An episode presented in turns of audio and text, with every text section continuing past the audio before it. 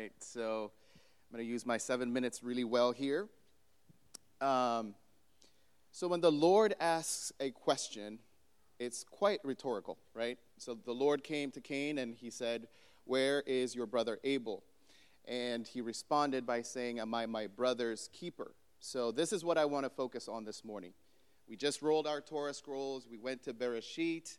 In the beginnings, there was, it's so tempting to get into that first verse, you know, Elohim created bara, like created the heavens and the earth. And but I'm gonna I'm gonna exercise a little self-discipline uh, because I, the, I, felt like the Lord put in my heart um, the sense for this next season that the Lord's gonna be expanding our hearts for loving one another in the community, what that looks like. So I felt like the Lord gave me three practical applications from John um, whom we should highly respect because he is Yeshua's beloved, who uh, has much to offer the body of Messiah. And so, um, track with me. So, when the Lord asks a question, it's rhetorical, right? So, Cain had this idea of hate that ended up in murder. Um, and then, when the Lord asked him the question, Where's your brother? he said, Am I my brother's keeper? So, who is my brother? Who is my sister? Yeshua once also answered the same question, um, speaking of his.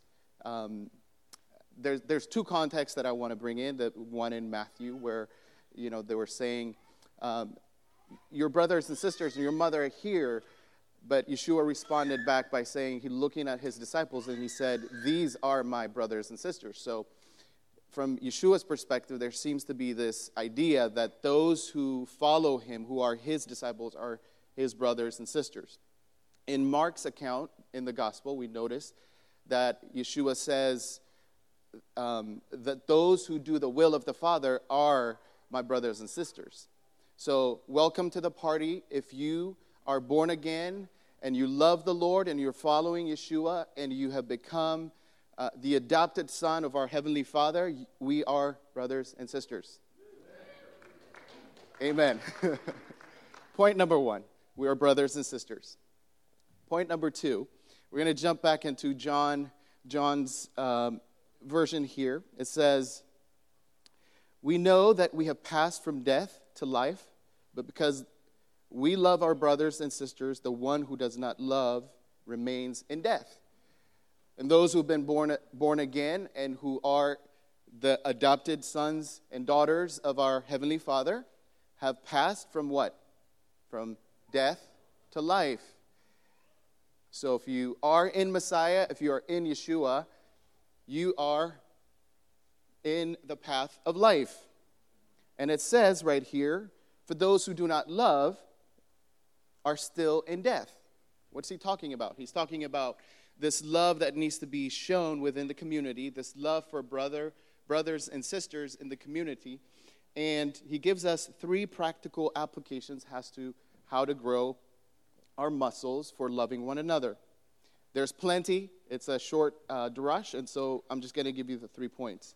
Right there in verse 16, it says Yeshua, it has to be Yeshua centered backing up a little bit. And you know that no murder, murderers has eternal life abiding in him. You have come to know love by Yeshua, who laid down his life for us and was also ought to lay down our lives for, uh, for our brothers and sisters. So, one of the ways that we can understand and, and, and know what love is by seeing Yeshua's path by which he laid down his life for us. Yeshua, who is the Logos, who is the Word, according to John, Yeshua, who was involved in creation from the very beginning, demonstrated laying down himself for us by actually putting on flesh. Right? In the Godhead, in Genesis 1, Elohim, God in plurality and, and yet in unity, God the Father, the Son, and the Spirit was hovering over the earth, right? And Yeshua was personally involved in creating the world, this Yeshua, who was supreme over all, now put on flesh the highest level of humility and and then even laid down his life for us upon a Roman execution stake. The highest level of love was demonstrated by Yeshua, who was the God who became man and died on the cross. And so um, John is saying, look at Yeshua's example of laying down one's life for another. And so I want to ask us the question of how do we as a community lay our lives down for one another? Once again, we can't do this on our own understanding, but we have to look at it from Yeshua's perspective. How does Yeshua want us to lay down our lives for our brothers and sisters? Number two, love is also very practical, right? Number one, point number one, as Sarah would encourage me to say, point number one, make love centered in Yeshua.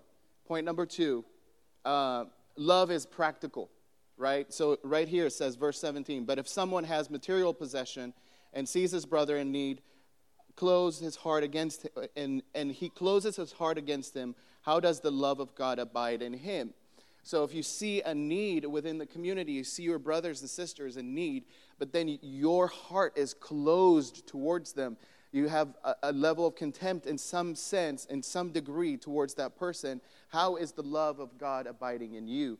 I think that's a challenge. I know this community is doing well in this area, but I feel like the Lord wants us to go to the next level. How do we allow the Lord to to help us grow in loving one another in practical ways. Number three, it says right here, it's love is also genuine. Genuine.